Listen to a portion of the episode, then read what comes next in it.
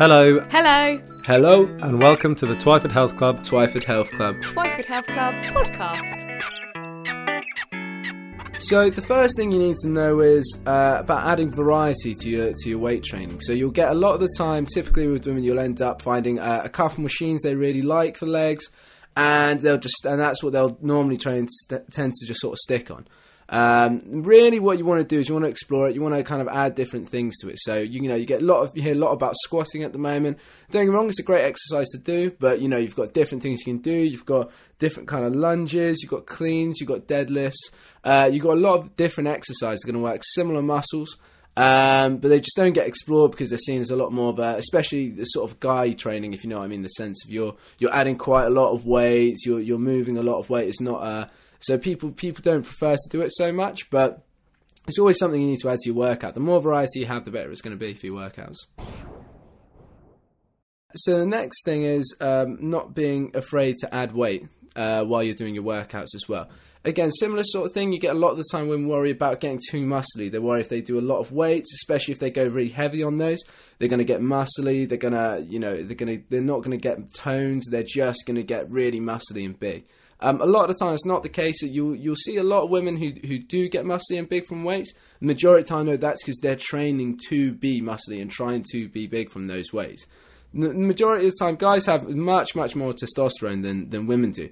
And they spend loads of time to the gym, hitting weights, trying to get bigger, trying to get strong. And they're just focused on trying to get big, trying to get as muscly as they possibly can. And for them, it still takes a very, very long time. So for women, it's not something to worry about at all in terms of adding weight and worrying if, if you're going to add more weight, you're going to get too muscly. If you start to get to a point where you feel like it's, it's starting to become an issue, you feel like you are gaining too much muscle, it's something you can reel back easily. It's not something you're, you know, you're going to start doing your weights. You're going to wake up the next day and you're going to, be, you know, have loads of muscles. You're going to be absolutely jacked. It's it's, it's something that does, it, that takes a long time to happen, especially for women because of that lack of testosterone. So uh, it's not something to worry about. It's something I encourage with a lot of my clients actually to do and uh, to help them progressing as well with their exercises. The final bit of advice. Um, For your weight training is a lot of the time you mainly you'll hear from women say they want to you know they want to tone up and everything.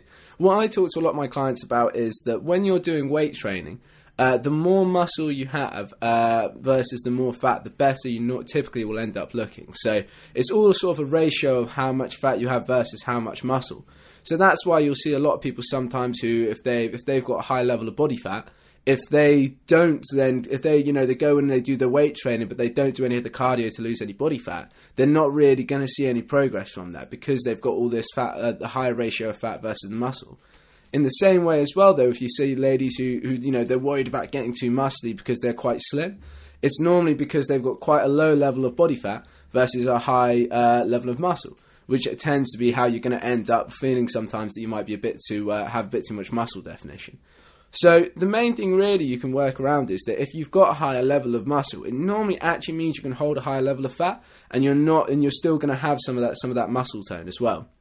Um, so it's something about finding the right levels as well. Some people prefer, you know, they, they, they like to have a higher level of muscle just so it means they can they can afford to have some more fat on them. Um, for a lot of people though, it's just a personal thing. They'd rather not be, you know, too skinny. They'd rather not be too fat. It's all about finding that sort of mix, but. It's always it's it's always good to remember the two of those. So if you're if you're focusing on on toning up, you got to look at what is what you're going to be working on the most. If you want to be working on that muscle more, or you want to be working on the fat loss more, but it's all about just finding that right ratio that, that suits for you.